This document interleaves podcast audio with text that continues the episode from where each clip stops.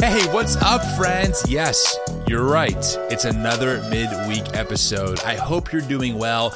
Can I be honest with you for a minute? I have enough interviews to get me through almost the middle of December at this point already recorded. So it's been a really wild couple months of recording some amazing interviews and guests. And right now, I'm kind of taking a pause on bringing on new people because I don't want to get so far ahead where I interview someone today and it comes out in January. But I have been doing more of these YouTube live conversations. I dropped my uh, response video with Tripp Fuller on the podcast last week, which I actually did really well downloads wise, which makes me wonder, and I would love some feedback from you on this. Do you enjoy longer form episodes that go longer than an hour because that conversation with Tripp is like almost two and a half hours long, and it's one of our highest downloaded episodes in a week ever, which honestly makes me thrilled. I am glad.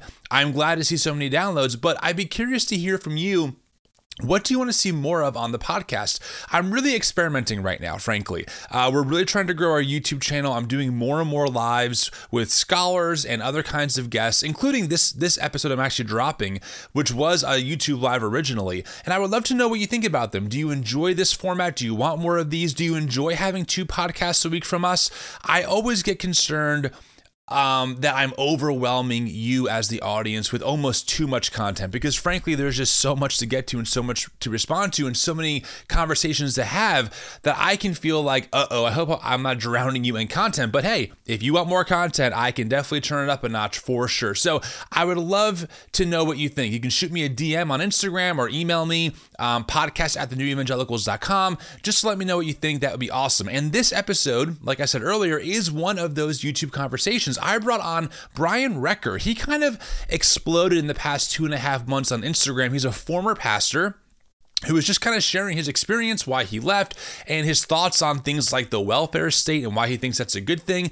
And he took off. So we had a really awesome YouTube live conversation digging into his story, what it was like being a pastor, why he stepped away, why he's still a Christian, and what he wants to do going forward. So we had a lot of fun. I really hope that you enjoyed this episode. And again, would love your feedback if you're enjoying A, two episodes a week, B, longer form content, and C, more response driven content um, that I've done before, you know, with folks like Tripp Fuller or Jen Bird, etc. So let me know. Would love to hear. And by the way, let me just say, this is it. This is the last week to enter our Many Hands Make Light Work giving campaign. If you want to win some potentially amazing prizes like free merch, free coffee from Mad Priest Coffee, our friends over there in Chattanooga, or co host the podcast with me like our previous winner last year, Alyssa, did, or be the first recipient ever of our first ever TNE mystery box, this is what you want to do. Any new monthly donation of $5 or more gets you entered, and any one time donation of $30 or more gets you entered. Let me just say the reason we do this is because as a nonprofit, we do not operate behind paywalls, meaning you get access to every every podcast episode, the full recordings, without having to pay money to us monthly. So, because of that, we rely on the generosity of people like yourself to make this work possible. All donations are tax deductible. So we're starting to get to the end of the year. If you want to get that sweet tax write off, may I politely and respectfully suggest that you donate to us to get the write off and to fund work that you believe in. And I will be announcing the winners within a week or two. So the uh, this many hands make light work, this many hands make light work giving campaign ends September 30th, which is this Saturday, and I'll pick winners next week. You'll be notified if you win. Thank you so much for your support, friends. Thank you for being here. Thank you for sharing our podcast. One other update for you. I know this is a longer intro, but I really believe in transparency, so it's key for me to tell you this. I just got back from a four day retreat with most of our board and two of our key volunteers really unpacking what do the next 2 to 5 years of TNE look like? How do we develop a better content strategy? How do we develop our community spaces better?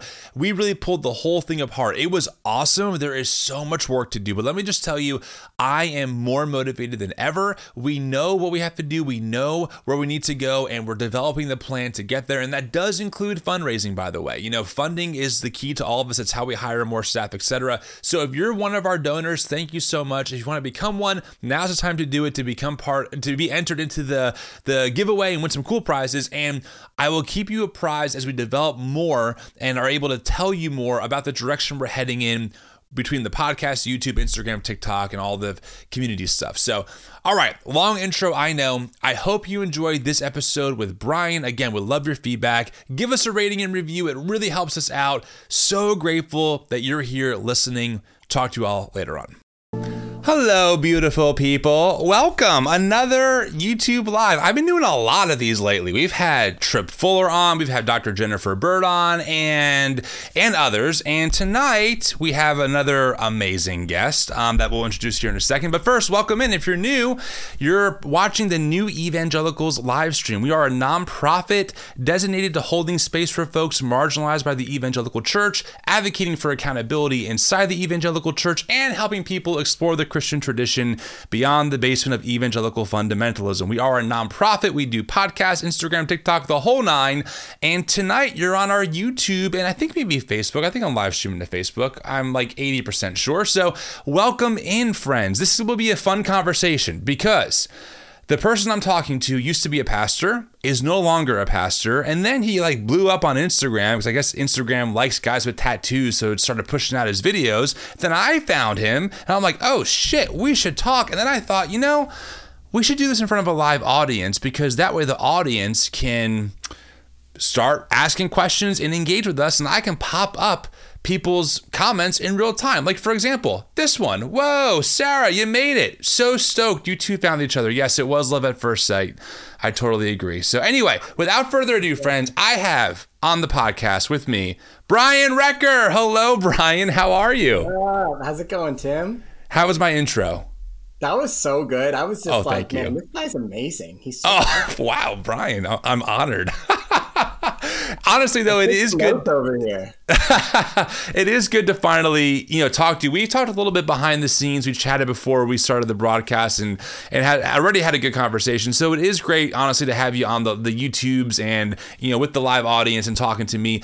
I guess to kind of get us kicked off, I just kind of want to know maybe a brief Cliff Notes version of like your history you know being a pastor and then kind of what you're doing now we can we'll dive into all the details but give us like the the big picture overview okay big picture overview i was uh, born and raised not in evangelicalism but in uh, conservative fundamentalism i was an independent fundamental baptist by ifb IFB. You were in the IFB? IFB, yeah. My dad oh, and mom shit. met at Bob Jones University. Um, oh my god! I am a Bob Jones University graduate. You are lying to me, Brian. I met my wife at Bob Jones University. Yeah, um, yeah, that's right. And so that was my background. Oh, I grew up in in that.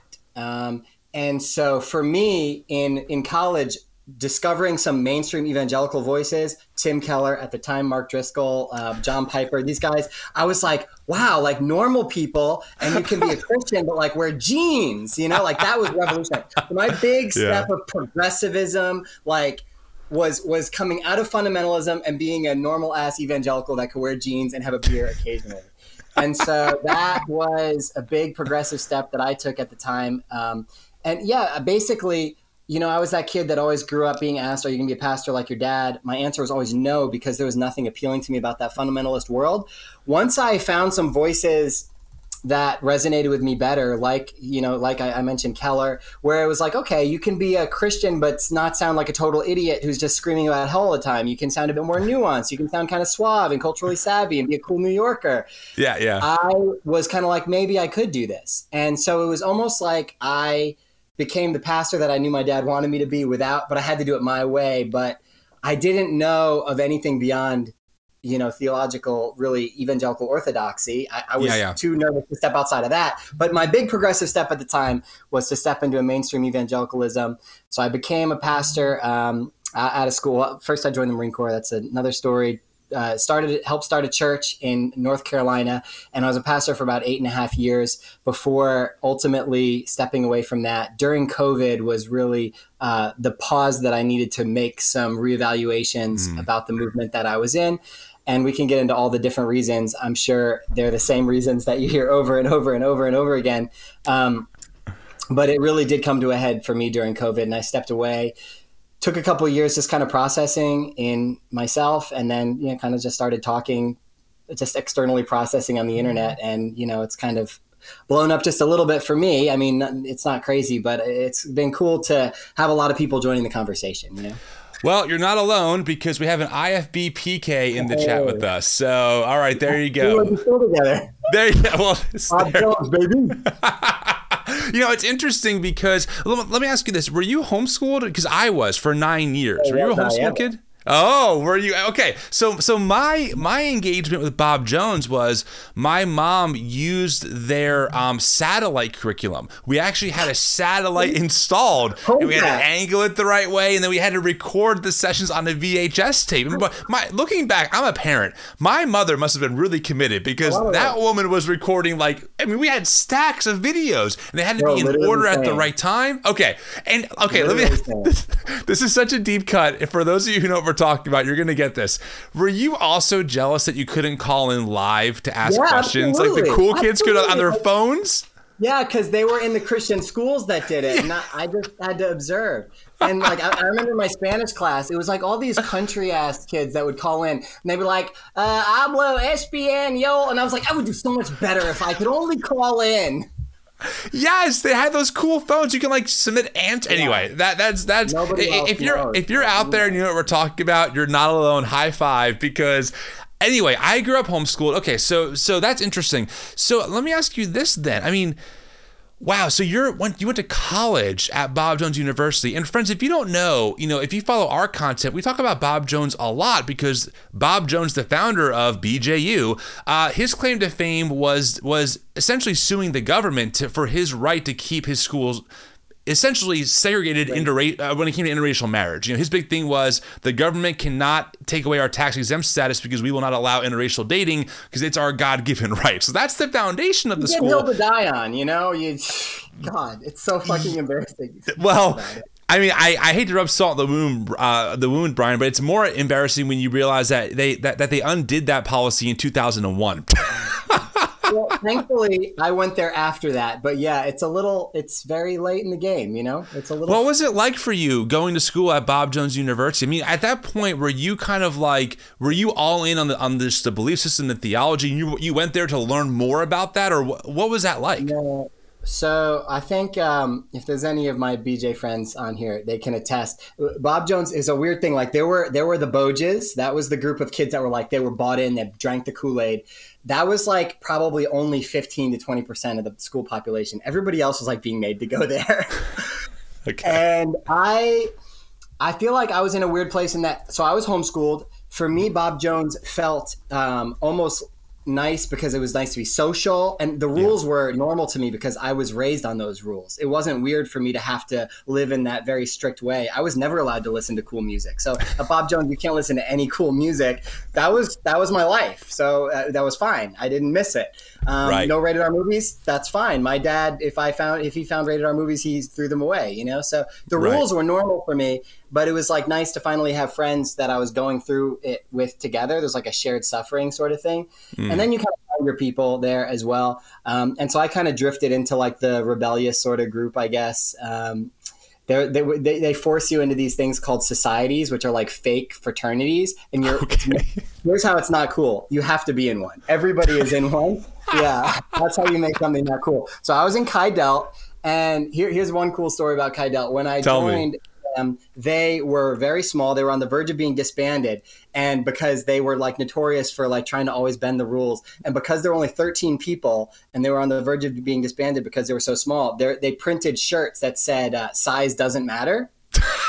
the shirts that they and you had to get every bit of merch all your society merch had to be checked by the dean of men and mm. like they're it. checking it, make sure that there's no pop culture references or nothing naughty. And because they're just so oblivious, he didn't realize that size doesn't matter was an obvious innuendo. And so I just thought these guys were so cool because they got away with this very obvious innuendo on their shirts. And so I joined the society that had the size doesn't matter t-shirts, obviously. I am dying.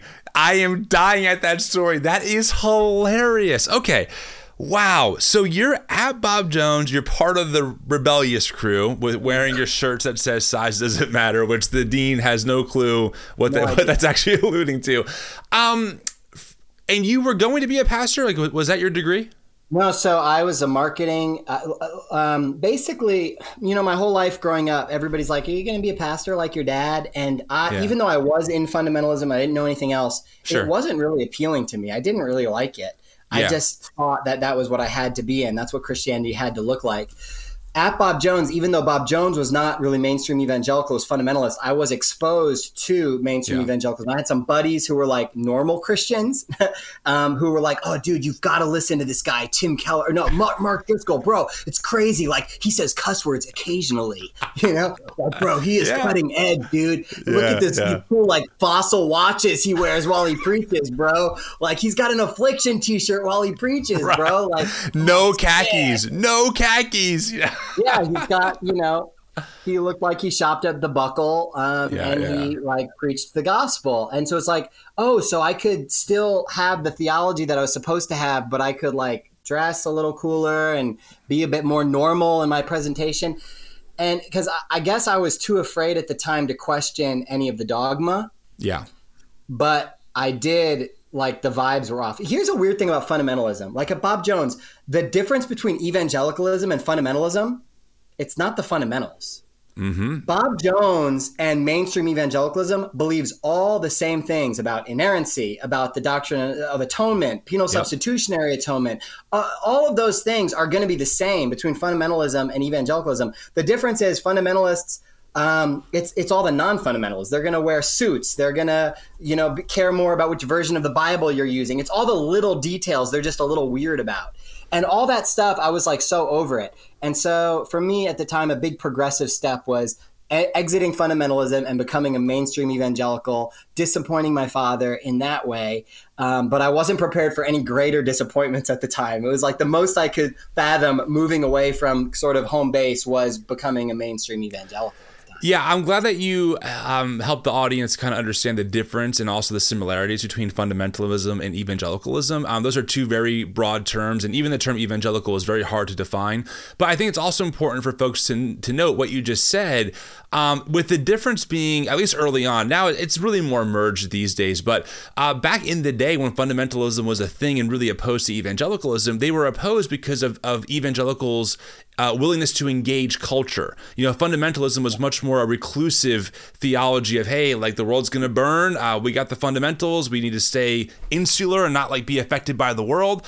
And then people like Billy Graham come along and they're like, actually, we should be engaging culture. And now the whole thing is just kind of a smorgasbord. It's, it's all intermingled. But people you're exactly right. Out, you know, when they find out that at Bob Jones we considered Billy Graham to be like a liberal compromiser. right. Well, that makes sense because Bob Jones yeah. did not like Billy Graham. like he was no, pretty no, emphatic was about that. You know of what we were against almost, which is so silly now. So yeah. you can see why, for that reason, it did feel like a, big step for me at the time totally. to totally. sort of exit that world and become a more mainstream evangelical.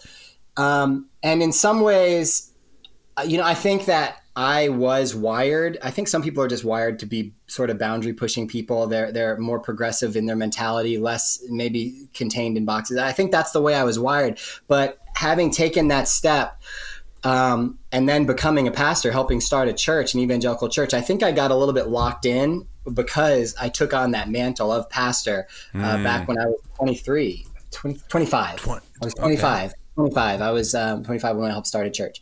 Wow. Um, and, you know, at that point, then having a community on my shoulders and being locked into those relationships and that p- job, um, I didn't even consider that maybe my evolution wasn't over yet, you know? Oh yeah, no, I am. I, I definitely understand that for sure. Um, let me ask you this: What was your like? How how forgive this might sound kind of weird but like how committed to jesus were you in that time because like i think about myself in those moments where i was like everything i was doing was flowing out of this understanding and belief about jesus and my commitment to following jesus the best way i knew how to do that, which happened to be how my evangelical culture kind of taught me to. So, you know, my ministry, the kingdom work, etc., me drumming at church, all had heavy spiritual connotations, and it was because I really loved it. I didn't feel pressured to do it. I just out of an overflow for my understanding and love for God, I found myself all in at a church. For you, did you feel like, hey, I feel called to ministry? Was it more, you know, for you like your own cultural maybe pressure from like your your, your dad or whatever else, or was it kind of a smorgasbord or a combination of both? I'm sure there's a combination of both, but I did. I was so for me. I I think growing up it was guilt, um, okay. and it was fear.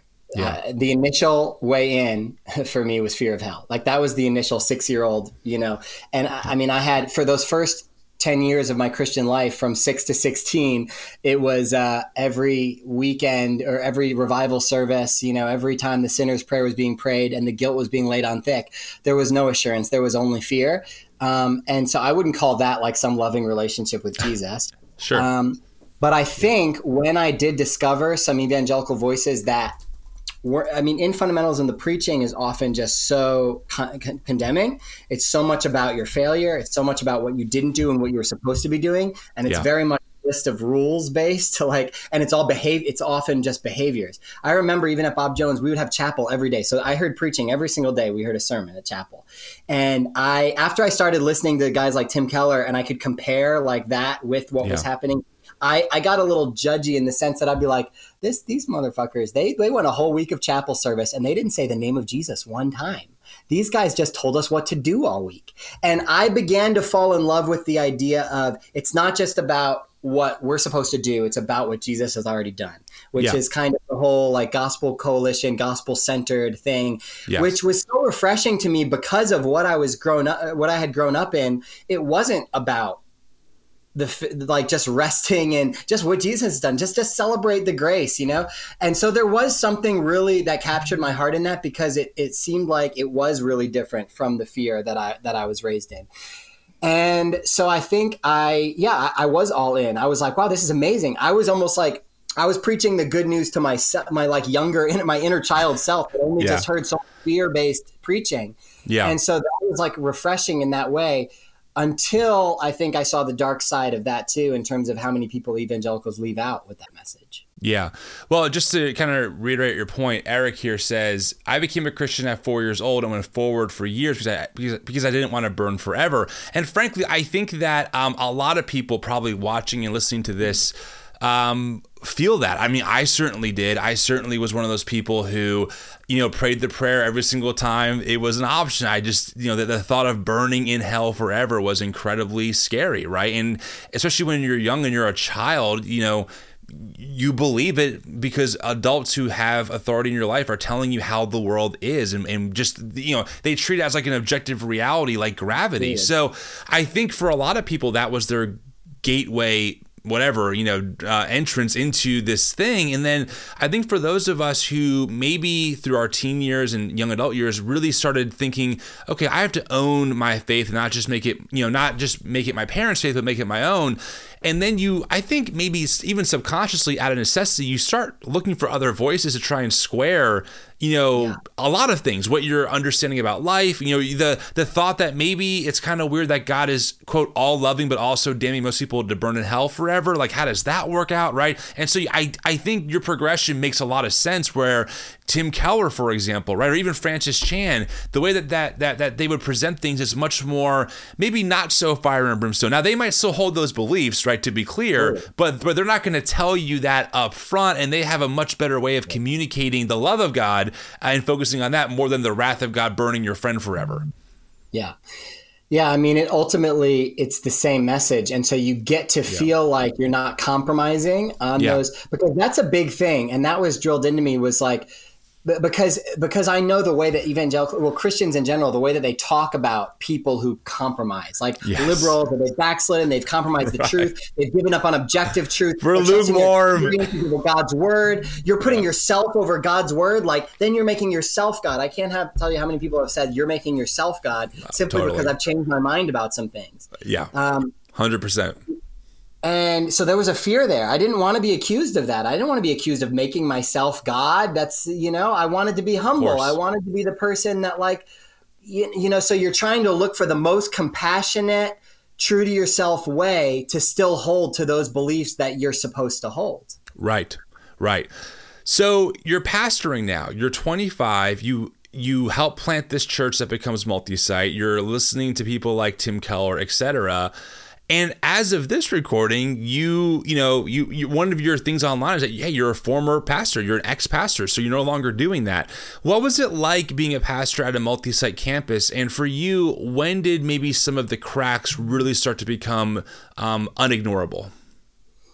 Okay, so I would say the first crack. So I start. We started the church in 2012, and 2015 was really mm. the the cracks. You know, when when Trump um, yeah, I'd say I had a few honeymoon years where yep. it was just amazing and I was just learning and I was just soaking it all in. And I just felt like it was so cool that people trusted me to be their pastor. And it was sure. you know, really special, really special memories, it to be is. honest. Amazing yeah. people. Um, Trump, Trump's rise, I remember, I'll never forget when he first announced, you know, that whole speech where he like immediately had like racism out of the gate um, in his announcement speech. He, I forget exactly what he said about Mexican immigrants, but he said something terrible. And I um, I remember just thinking this guy's a joke. We're all going to write him off the same way that, like, you know, there were several people like Herman Cain type of yeah. guys who had like really quick spurts and then immediate downfall. Yeah, I just thought that was going to be that. And I remember I used him as a sermon illustration that Sunday, maybe of like hubris or something. And I just felt like it was safe sermon fodder because, like, we're all on the same page here. Like, this guy's a buffoon, right? Right, right. And it was a few weeks later that, you know, not only was he not going anywhere, but he was seemingly to be the front runner. And I started to feel like, the people in my church were excited about this. Mm-hmm. Um, and yeah, that really struck me as odd. And even then, I saw it with my parents as well. Like, my dad was initially like a big Scott Walker guy, which, listen, I didn't like any of those guys, but at least Scott Walker pretended to have like family values, right? I like John Kasich. I'm like, he seems responsible, you know? Like, yeah, I'm totally. There were many other options that were like, fine, I guess. They were just fine, you know, that like came before totally. Trump in my mind as well. And I, at the time, was not politically involved. I was somebody who was a conservative by default because I was told I was supposed to be a conservative. Yep. And so, again, I was trying to hold these beliefs in the most compassionate way possible. So I, I liked Marco Rubio at the time because I was like, oh, he he tries to talk compassionately about people, but he's right. you know a conservative like we're all supposed to be. But to me, I'm almost thankful for the whole Trump phenomenon. Selfishly, it's not good for the world, but it was good for my awareness of the world. yeah. um, in in terms of me seeing things clearly it took blinders off it made me realize i can't trust all these people to interpret the world for me and just tell me what i'm supposed to believe because yeah. they think i should they think i should trust that guy and if yeah. they think that guy is good then their whole definition of goodness is totally skewed um, now that that thought came later. I didn't immediately like throw out the entire sure. moral grid of evangelicalism, but it, that was the first crack for sure. Um, and for the for the years following that, through Trump's presidency, I would say I got more politically engaged. I started to read, I started to figure out what do I actually believe. And it wasn't very long, I mean, that I became a socialist, that I was like, okay, I, there's actually Christian principles that point me in a totally different direction than where everybody else is going.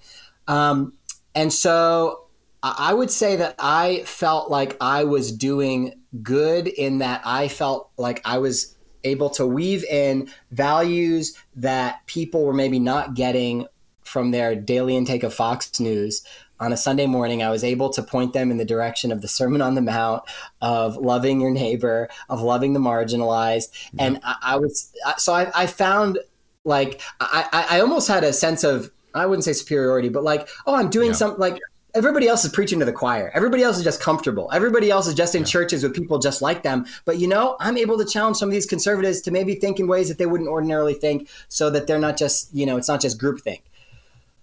And I think um, seeing the 2020 election, some of the people that were on the fence and that maybe weren't as passionate about Trump, they were on board that time. It was like every, it was all in. It was like if if a, if there was a group of Trump people the first time around, the second time around, it, it just felt it was it was a you know a critical mass. Um, the Trump voter parades that went through our town, I saw our church folk in them, and yeah, we as we as a as a leadership team as a multi-site church so even though i led a congregation i was kind of accountable to the broader team. And we kind of all decided together and i was kind of a dissenting voice in this but i was again i was accountable to the team. We're not going to get political. We're not going to mention names. We're not going to get specific. Um, and i was so uncomfortable with that and it got more and more uncomfortable because it did feel like what's the point of us Mm. We're not going to talk about this, what are we going to fucking talk about? Yeah. It was a very weird moment in my life. um, when Trump hit the scene, and the same people who taught me about purity culture were mad that I was publicly saying on my Facebook account, I can't vote for the guy on the cover of Playboy and the guy who was bragging on a hot mic about essaying women. Like, it was a topsy turvy, upside down moment of wait a second.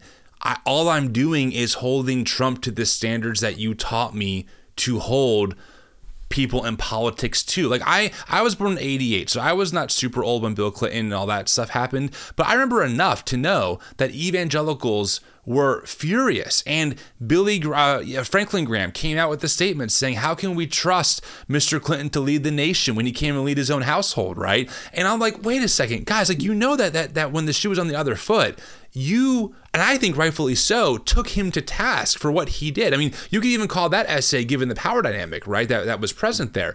I'm all I, I would never vote for Bill Clinton if he was ever able to run again. I would never vote for the guy. He's he's you know what he did was un, was unconscionable.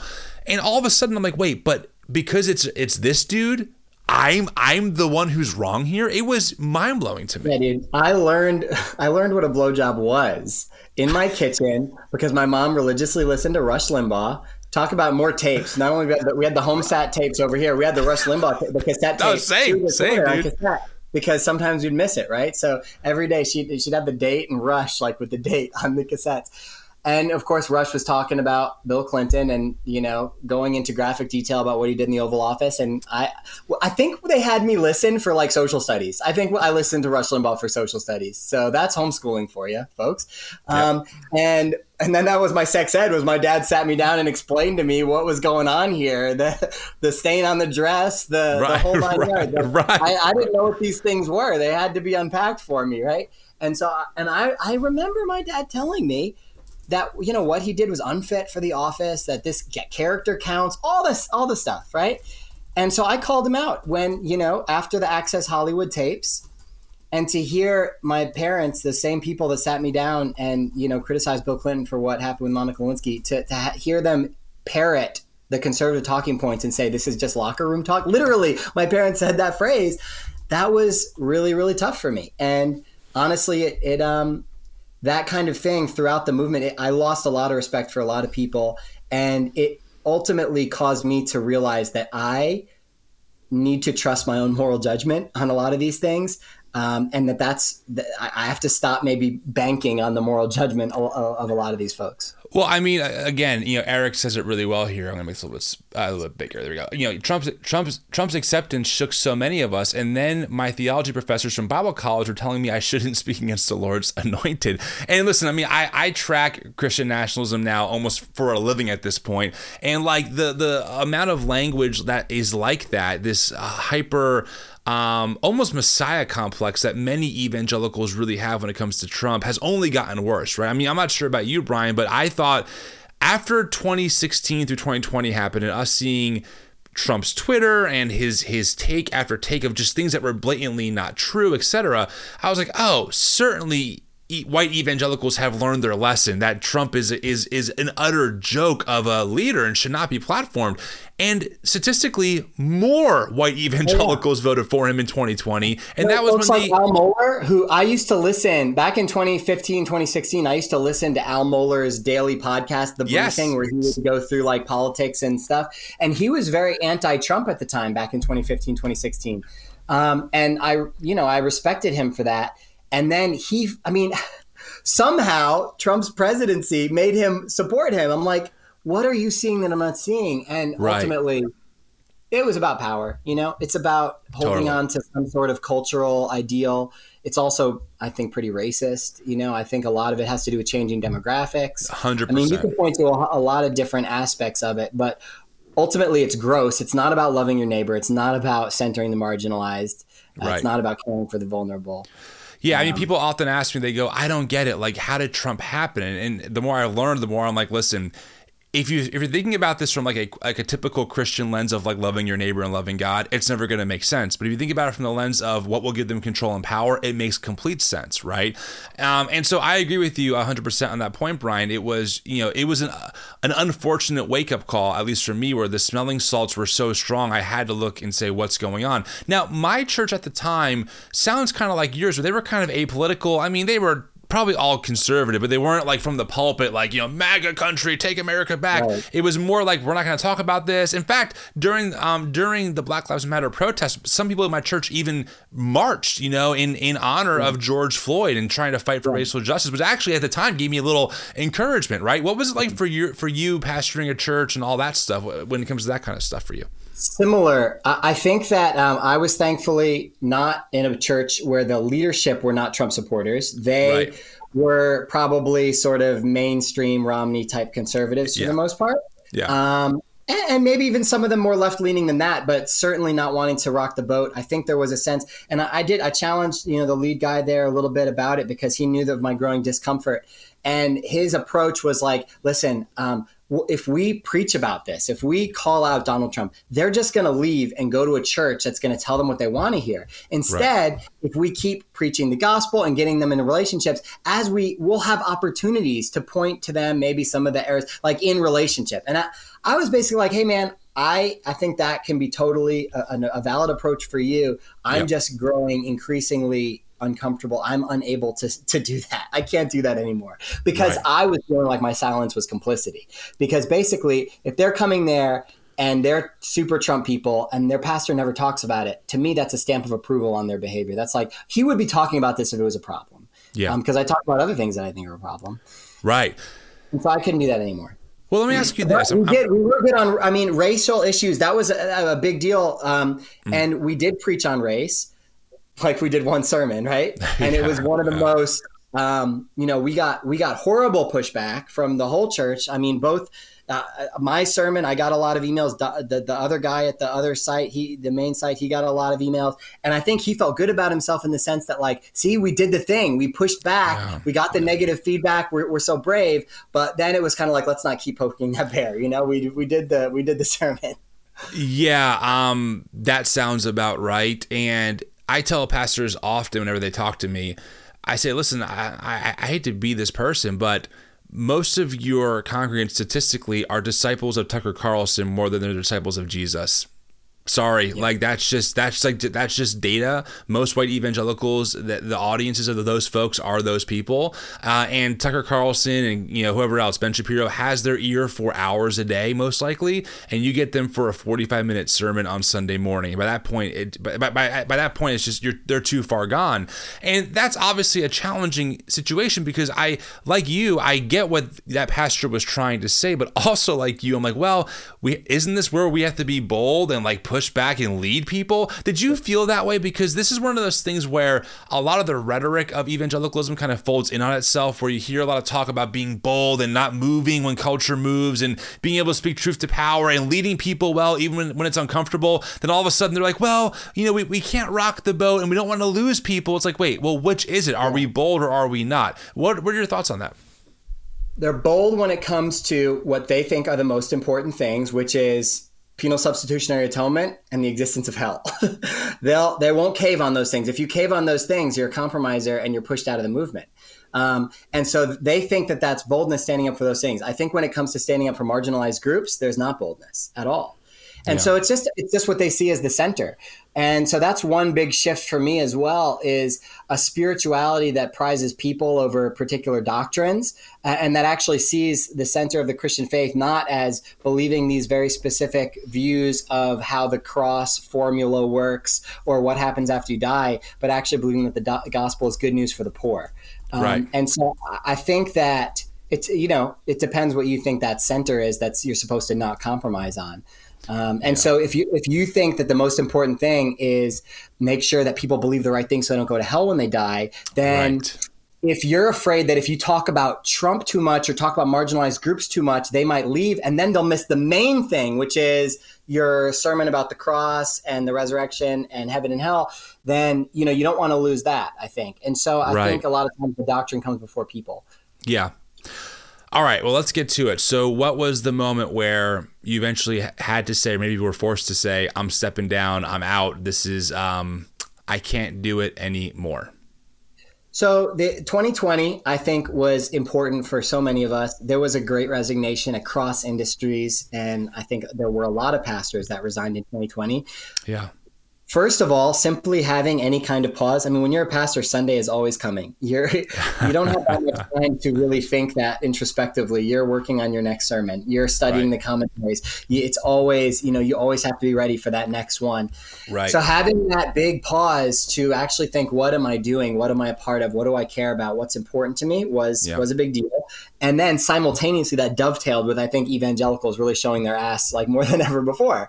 Um, totally when I looked around the country and it was like, who are the good guys and who are the bad guys? Who's loving their neighbor well and who's not loving their neighbor well? It was really evangelicals in this country that almost had the hardest time taking COVID seriously, taking loving their neighbor seriously during that time.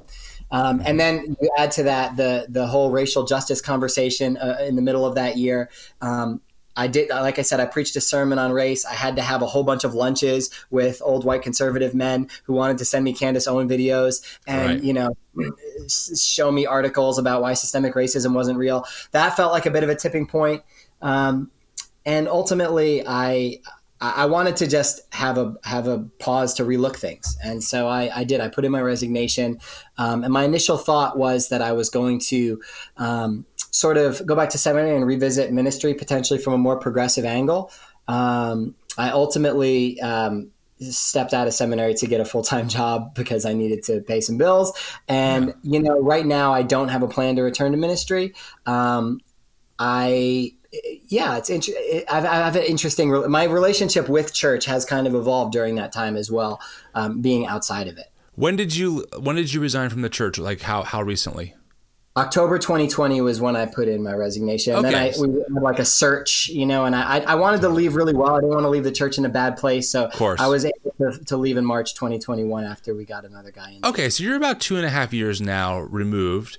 Um, have you have you been back to any other kind of church since that time? Yeah, I'm in a great progressive affirming church. I um, I have a great relationship with the pastor there. They're amazing people. The first Sunday I went, um, a, a, lesbian preached, which was the first time I ever heard a lesbian preach, and she was amazing. I was like, "This is going to be really good for me." Um, mm. And so, not not everybody finds a church home like that. That's a really safe space, but I, I feel like it is. I will say this too. One of the reasons I had a hard time thinking about returning to ministry was that, you know, I'm a, very aware of the fact that I think I would have changed my mind about some of these things a lot sooner had I not been a pastor. Yep. Because of the weight of a community on my shoulders and also the financial. I mean, I'm, I'm providing for my family. To, to, you'd have to leave a job, leave finances, leave a community, all the web of relationships. All yep. of those people are going to think and look at you, uh, think of you and look at you differently.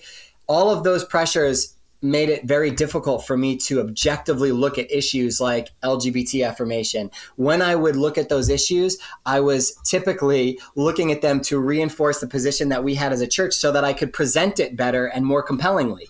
Yeah. Um, yeah. And I don't care how objective you think you are. If you're being paid to uphold a statement of faith, there's a lack of objectivity there. And that's one reason, since I've not been a pastor, that's one reason I have a bit of a hard time thinking about doing it again is I don't know that I want to lock myself into just a slightly different statement of faith because it, it makes change difficult. I, that being I, said, yeah. Well, I was Go just going to say the church that I'm in now, they seem to be, I've talked to my pastor about this and you know, I do think that there are faith communities that allow for change more than others. Is all I'll say. Yeah, I think you bring up a good point, and I, I feel like um, pastors right now, especially in the deconstruction space that we're like kind of loosely swimming in, right? They get like a really bad rap because we all think about like pastors that we know who are problematic, like, you know, Jack Hibbs of the IFB or Mark Driscoll or something like that, right? But the the reality is like the average church, the average pastor it, it's not like that for most of those people. And I think that we forget to have empathy for pastors who find themselves in these places where they're like, ooh, I kind of feel locked because if I if I'm more honest about, about my theology, I could lose my job that pays for the health care for my kids and the salary and the roof over my head. And all I know is how to pastor. I don't have any other skill set besides that. So how do I go back into the, the marketplace to find a job that can pay me what I need to take care of my family? Like it's just, it's not always that simple, right? And so even though I myself was never a paid pastor, because frankly, I saw the unrealistic expectations pretty quickly that pa- many pastors have on them. Um, I I sympathize and empathize with the um, the unintentional like web you can find yourself in, right? Like like maybe you didn't foresee this happening, but now that you're here, you're like, oh shit, like uh it's not actually as easy as I thought, or or maybe I didn't expect to change my view on this, but I know that I could end up losing my job if I do, so I better keep quiet. I'm not saying that is the the only option. You know, many pastors take that risk and say, I'm going to stand on principle. But I get why, especially being a father myself, I get the pressure of like, I got kids to take care of. And it's not fair to those kids for their dad to lose his job and put them in a place that's really awkward and uncomfortable for them. I totally get that. And I mean, it's pretty common for pastors' wives to not work. In many circles, that's expected yes. that the pastor's right. wife is almost like an unpaid job, just being a pastor's wife. Um, and so that adds in another difficulty. And I'll say that I wasn't aware of the way that my position as a pastor was probably affecting my inability to change my mind. I wasn't aware of that until I quit. It wasn't like I was. This was not a conscious thing. Like, oh, I just, I just want to change my mind, but I can't because I'm. No, it wasn't until that pressure was off that I was able to see things just more clearly. Um, and so, yeah, I don't know. So this is really interesting because you're you know you're, you're part of a, more progressive church. Like you're obviously still a person who i'm assuming then would say i'm committed to the way of jesus you know as best as i know how or something like that. What is what does faith look to you now? Uh, you know i or for you now? Because i can tell you i'm sure you you've you've gained a lot of followers very quickly on instagram. I'm not sure how busy your dms are but i would imagine you're getting a lot of dms of like oh my god i feel so seen. Oh my god that was my story. Oh my god thank you for saying this. Um, and that's a different kind of responsibility right? Like people are whether you like it or not you have an, a different kind of platform that is online now. Um, yeah. And I mean, how you know what is how are you navigating that along with like trying to find better paths forward in your faith at the same time? So I have been cautious to not present myself as like a spiritual guru. Totally. I I am um, I'm not a pastor anymore, yep. and one of the reasons is my uh, my faith is in a very fluid place. I still call myself a Christian, um, where I'm at on a lot of the the dogmas of Christianity is pretty open handed. I I um, I do I, I I I love Jesus. I think that there's like beauty in the way of Jesus. I pretty um, I would say agnostic on some of the finer points of of the Christian faith. Yeah. Um, in term, but that doesn't stop me from remaining in Christian community. And so for me, my spirituality is very much a lived. It, it has to do with how we interact with others in the world and yeah. how we care for the least of these. Um, yeah. Jesus said very clearly that when we when we encounter the homeless, the imprisoned, um, the sick, the orphan, that, that's where we encounter Him. Um, yeah. And I ultimately think that the way that we know Jesus is is through our actions in that way. Um, and so that's basically my spirituality right now. I I don't like claim to be some great prayer warrior. I have taken a break from the Bible. I will I will be honest with that. That I have I'm not reading my Bible every morning. Okay, I'm not doing my devotions or my quiet. How dare you? How dare you, um, Brian? I I'm not a pastor. Okay, you let's all pray it. for Brian right now, friends. Daddy God. um. Oh, I had an important question to ask you about what you just said when it flew away. Daddy God. Yeah, right. triggered everybody. You triggered everybody with that one. you know that, that's part of my job. Oh, I remembered it, it, flew back to me. And then, friends, I see that you're asking a few questions, so we'll get to your questions in the comments. If you have any questions for Brian or myself, put them in the comments. We'll get to them in just a few minutes here. Also, if you are enjoying this conversation, give this channel a subscribe or a like or something. I don't know. I don't know how YouTube works, but just show some love somehow that we're doing this thing. That would be awesome. Um, I, let me ask you this, Brian, because I, I it is a tension I live in. I don't I don't want to become a fundamentalist all over again and become mm-hmm. even like a, a, Christian supremacist all over again, thinking that my way is the only way to see these right. things. However, I I do chuckle maybe more than ever when I hear some of these evangelical like leaders who are well known use terms like we're just biblical Christians. We're just reading the Bible and applying right. God's word. And I'm like, have you read the Sermon on the Mount? Have you read James 5? Have you read Matthew 25? Because you're right. Like when you actually start reading the Bible and also understanding how complicated and nuanced and how the bible is not was not written in like one day but you know all that stuff that goes underneath of it you're like wait there's a lot of themes here of like how we treat the foreigner how we treat the oppressed among us how we treat the marginalized among us. There's a lot of verses around you know rich rulers should stop oppressing their workers with unfair wages but somehow that stuff gets labeled like marxism or something and we have to talk about how queer people are definitely not christians because of i don't know the groomers or something. Does it drive drive you absolutely crazy to hear that stuff? Absolutely. I mean, everybody's picking and choosing. We're all coming yes. to the Bible with. Thank you. Yes, exactly. I agree. Sorry. And so I, I am unabashedly picking and choosing. there are things in the Bible that still really, really deeply resonate with my spirit. Um, and there are aspects of the Bible that I'm a little confused about and I'm not exactly sure what to do with. And that's okay. I don't need, you can proof text me all day. You can send me verses and say, what about this? I don't care if that if I read the verse and I'm like, huh, I don't know what to do with this. Guess what? I will not lose sleep at night. Right. I am going. I'm going to wrestle with the stuff that that resonates with my spirit. I, one thing that evangelicalism does not do, it does not. It teaches you to trust your authority. It doesn't treat, teach you to trust your moral intuition. Right. And so something that I've learned is that I ignored my moral intuition on issues like LGBT affirmation, on issues like care for the poor and politics. Like literally when I first I remember first hearing about socialism as a kid and being like that sounds good. And being immediately told, no, that's bad. I'm like, okay, right. that's bad. I believe you. Right. You're telling me it's bad. We're supposed to be conservatives. And welfare, bad. Caring for the poor, like these things are bad. We're not, we're not going to do good things because doing good things is actually bad. God. Right. Right. right. I'm sorry. I, I trusted those people for too long. I'm not doing it anymore. Yeah. Um, and yeah. so I, I think I am in the process of rediscovering a new relationship with the Bible.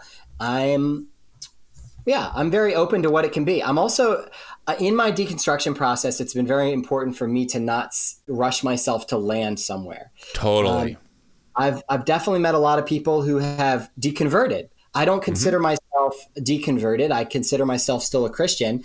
But I had to come to that place where I realized, oh, am I holding myself back from that simply because that would be bad if that happened? Like, uh, it would be more morally bad for me to stop being a Christian and I want to do the morally good thing and keep being a Christian. And I ultimately had to tell myself, no, I mean, when I meet someone who's not a Christian, I don't think that they're bad for not being a Christian. I don't right. think that that's more morally bad. And so right. I want to be intellectually honest and say, okay, I'm still a Christian because I want to be a Christian, yeah. um, not because of fear of, oh, I don't want to do the bad thing and lose my religion.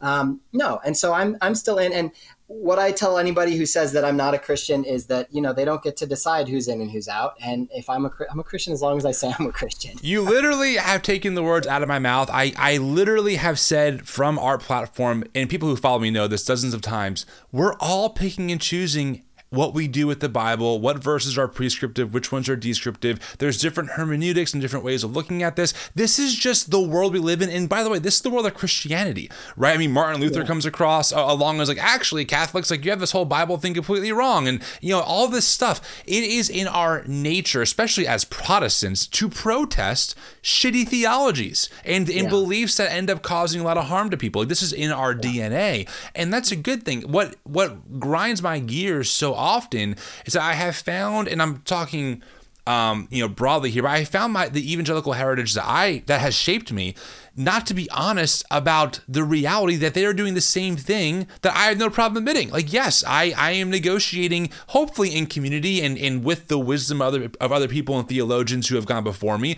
how to reconcile what do I do with these texts. And the example I often use, we can go back to Bob Jones with this actually. You know, if you, I actually have a sermon archived on my computer. Uh, it's a sermon from Bob Jones arguing that segregation is a biblical mandate, and that if you are not a segregationist, you are ignoring the plain truths of Scripture. And hmm. literally, you can read his sermon, you can insert queer for whenever he says black people, too, and you, you know? have the He's same Bible verses on his side. Right. He, oh, he definitely does. And you can just insert queer for black person. You have the same argument that we hear today. And so there's really nothing new. What's funny is watching fundamentalists today be like, well, of course segregation was bad, but you know, this is definitely uh, you know, uh, prohibited by scripture. It's like your own fundamentalist tradition was built yeah. on slavery, on segregation, Absolutely. based on the Bible being clear, and anyone who sees it differently is a is a godless liberal. That is what drives me, I think, maybe the most crazy. I was saying this to somebody just the other day. It was like, um, you know, Jonathan Edwards is like every reform bro's favorite dude. He was a slave owner. If yeah. they if they're okay with Jonathan Edwards still being a Christian, then I'm pretty sure it's okay that I'm still a Christian. Like, right. what you can right. you can own slaves, but you can't question penal substitutionary atonement. Come on. no, it's it is it is true. Anyway, I I get to rant about this all day in other platforms, so I don't want to take up too much of, of the time talking about my thoughts on this because I totally agree with you. I think that you're you're spot on.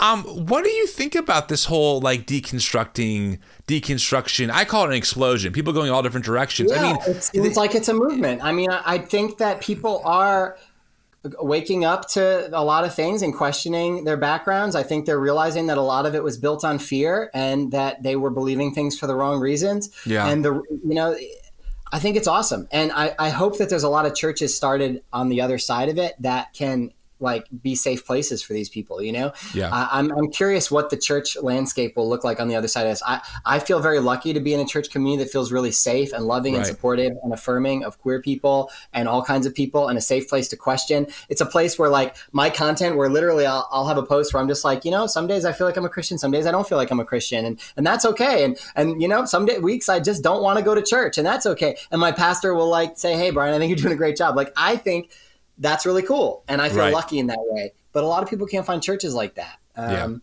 yeah. Yeah. And so I hope that as people leave the church, they'll find safe spiritual communities. And it doesn't always have to be in the church, you know. Um, but I do think there's a loneliness. You know, we have a loneliness epidemic, and I think that church was for many of us a place where we found community. Yep. I know for me, the hardest thing in leaving was I didn't just leave my beliefs; I left a whole web of relationships and friendships, and that was not easily replaced. It's still, I mean, it's still not really replaced in many ways, you know. Um, and yeah. so I, I think that yeah, I, I, think that people will have to find those kinds of communities, and I, I hope that people start the kinds of churches that um, can be safe places for people too. You know. Yeah. I love that. All right, friends, let's do this. Let's get to some of your questions. I have a few in here. If you have any questions, put them in the comments and I'll pull them up. This one comes from your friend, actually.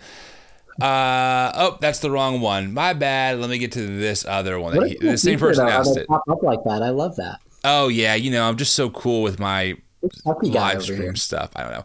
Uh, here we go.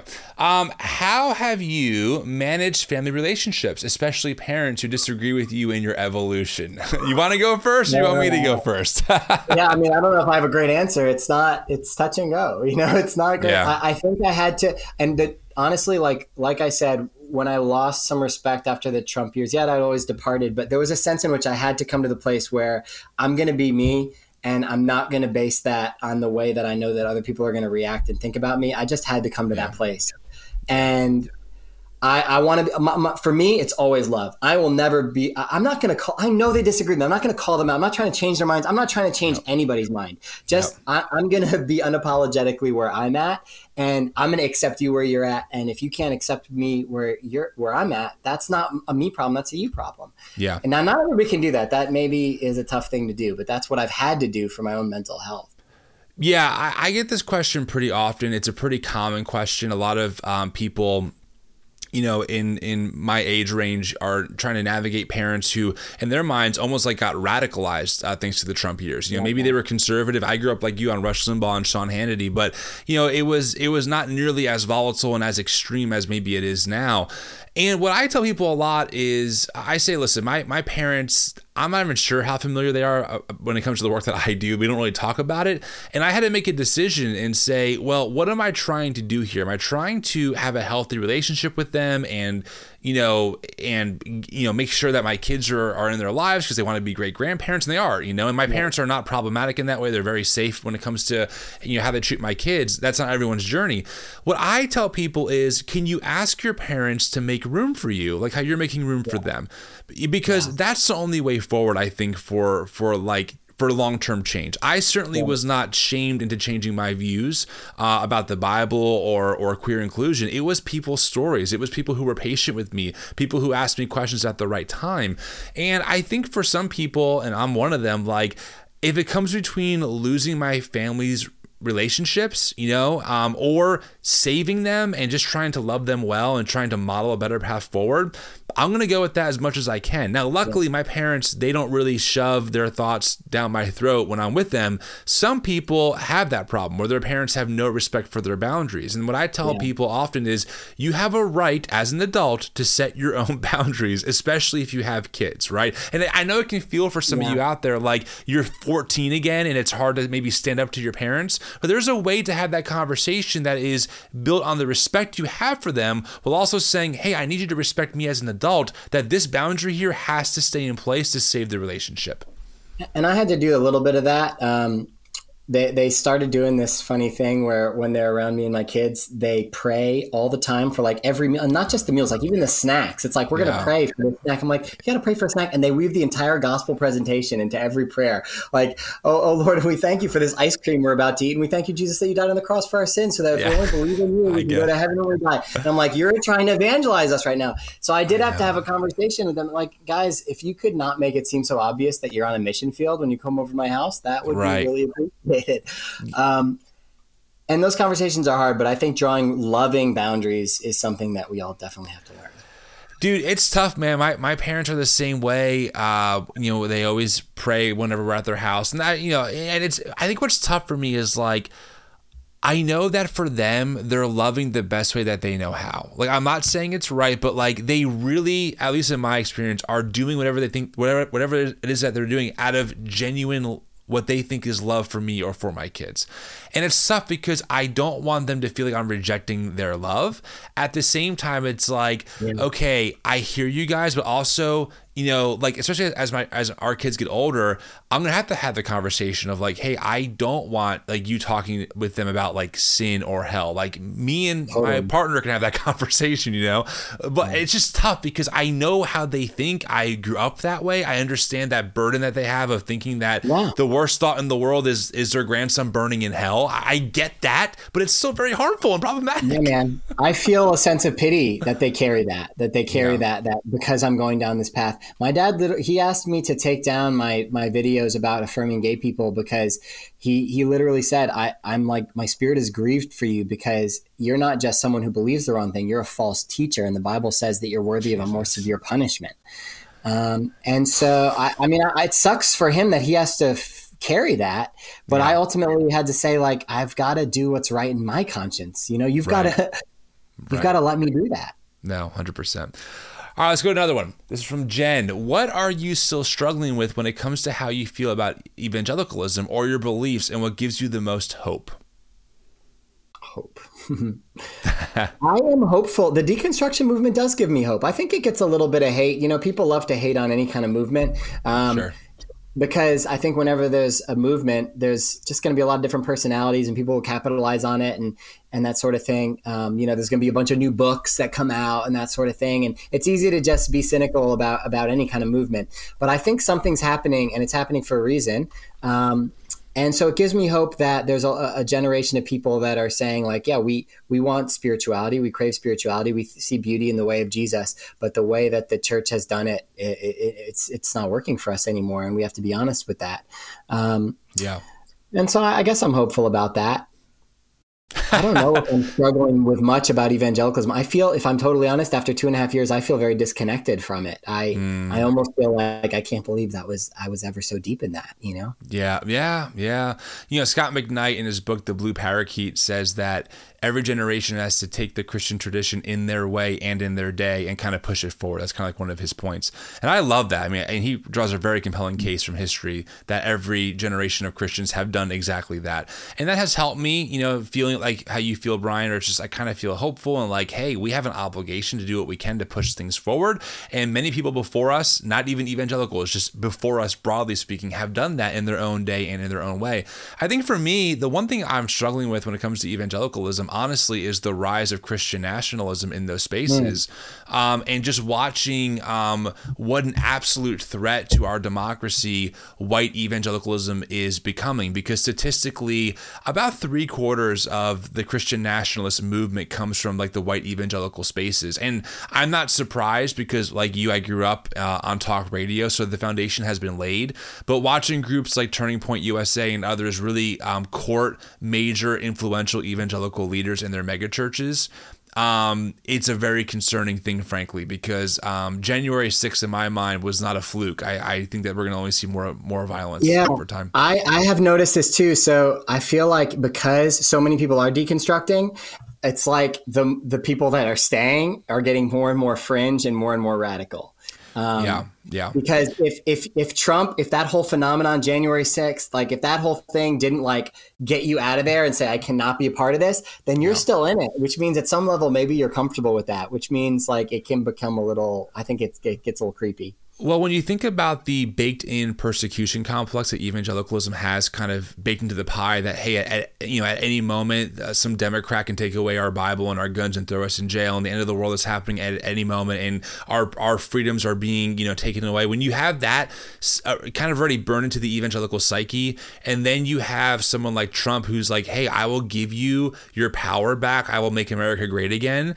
Um, I, it's a very compelling case for people who are who are already wired to believe believe that the whole world is against them, even though, again, data wise, white evangelicals are some of the most privileged people to exist on the planet, especially in the US. But there is a theory um, not it's not well it's more it's like a, a, political theory that you know the more a group um, loses power the more radicalized that group becomes because they really per, they really perceive a real loss of position and power. So that's why I think January 6th actually happened because you do I mean statistically um, what they call ambassadors of Christian nationalists it's a, a pretty fringe group. It's like 15 10 it's between 10 and 15 percent of the population. That's like your Charlie Kirks of the world. That's you know that's your MAGA forever kind kind of people. Uh, so it, it's definitely not a majority by any stretch of the imagination. Um, and the more that that that that group shrinks statistically, the more radicalized they will become. Really feeling like, like feeling like, like, like the walls are closing on, uh, closing in, you know, uh, towards them. And so I do unfortunately anticipate more violence going forward. Hmm. It's understandable. also, I think I, I read too much about this stuff. I talked to, I talked to too many scholars who are like, yeah, Tim. Yeah. Brian, this was a fun conversation. This was an interesting one. Um, man, so what, I mean, what do you think your future looks like? I mean, what, what do you do for a living? Are is, are you what, you kind of I don't know. I feel like you, at least in my circles, kind of came out of nowhere. I feel like your account on on Instagram. I'm not sure if you're on TikTok or not. Kind of blew up. Uh, like, is this what you do like for a living? I mean, what, what, what what's the deal? I'm a project manager. I have um, like a boring ass business job. I, um, I this was a surprise. This is like literally the last two and a half months, dude. This is a new. Yeah. I started talking about it and what I was saying connected with folks, and so I just I've kept talking. I've really enjoyed it. I think there's a part of me that missed being a pastor in a way, and I, sure. I'm not a pastor, but like you know, I'm talking into issues. I'm feeling like I'm a part of a conversation, and that's been very stimulating for me. And so I'm currently exploring ideas for what to do with this. I, I maybe we could talk offline. No, I, I am sure. starting a podcast though, so I will announce. Oh this. shit! Yeah, okay. So, I, um, I, I, met I met a ton of great people, but I, have been really been putting out into the universe. I've been praying for a, a co-host, um, and so I encountered a girl who, you know, I wanted someone that was like a bit of a foil that brought something different to the table. I'm a straight Christian, and she's an atheist lesbian. We're both pastor kids who deconstructed. Uh, she deconverted. I've I remained Christian, um, but we I think both uh, have a lot of interest at the intersection of religion, spirituality, um, and really just beyond that, even just relationships and navigating change, navigating um, a lot of different life issues. And so we want to talk into some things. This is experimental for me. I've never done a podcast, um, but we're to try to start some conversations. Um, and so it's it's got a bit of a tongue in cheek name. We're calling it Sacred Council uh, for backsliders and unbelievers, um, nice. for you know anybody really. Um, and we we want letters from reader or from listeners uh, where we can just get into whatever issues people want feedback on. Um, I think the the ideal thing would be maybe navigating things like leaving a church community or dealing with relationships with fa- friends or family who are still in that, uh, or even particular issues that you're wrestling with. Um, maybe when it comes to sex and Christianity and purity culture, all kinds of things that we're all dealing with. And so I am just going to try that, uh, see where that that goes, just as a as an addition. That that's going to be where our first. We already recorded our first episode. It was a lot of fun, and that's going to come out next Wednesday. We'll drop it, and hopefully every Wednesday after that, we'll see. And so more details will be in my Instagram. Um, beyond that, I um, I don't know what the future really does hold for me. I'm going to keep talking. Uh, could I see myself doing something in this world more for a living than I currently do? Maybe so, but it's it's hard to say right now. It's awesome. still kind of well, I'm looking forward to hearing the podcast. And one thing I will tell you um, that I think is really important, it is, in my estimation, very important that people who were on the inside are making content for the world outside of what we were a part of for a long time. There are a lot of great people who make some really good critiques of evangelicalism and even Christian nationalism, but they don't have that insider's perspective. They didn't they, they didn't help make the sausage, so to speak. And we need people more than ever to really speak about, hey, I I was in, like I helped build this yeah. thing. Here's how these systems work, and here's some of the dangers, and here's why we should be concerned about them. That's important now, I think, more than ever. Um, and so, people like you and many others, I think it's very important work that you keep doing.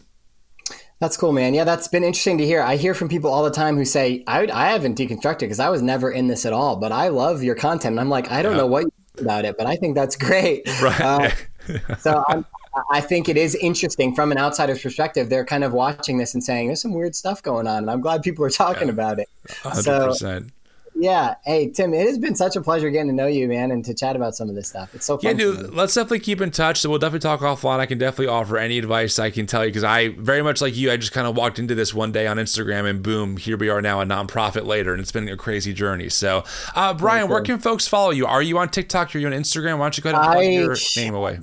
I'm on Instagram, B E Recker, Brian Eugene Recker, R E C K E R. So B E Recker is my Instagram handle. Um, I have a TikTok that I need to use more. So I know that that's where like it's supposed to be happening. I, you know, I've got a full time job and I've got a bunch of kids, so it's tough for me to maintain a bunch of platforms. Um, maybe we'll get there. Yeah, there, there I am. There you go. That that's where he is, friends. Brian or B.E. Recker. Yeah, dude. If it helps you, one piece of advice: just post the same video on TikTok and on Instagram. Problem oh, solved. That's what I do. I, I, have started putting a few over there, but that's there's not a lot going on over there. Right? Yeah, that's all right. Brian, it was great. Let's definitely keep in touch, and thanks a lot for your time. Thanks, Tim. You got it.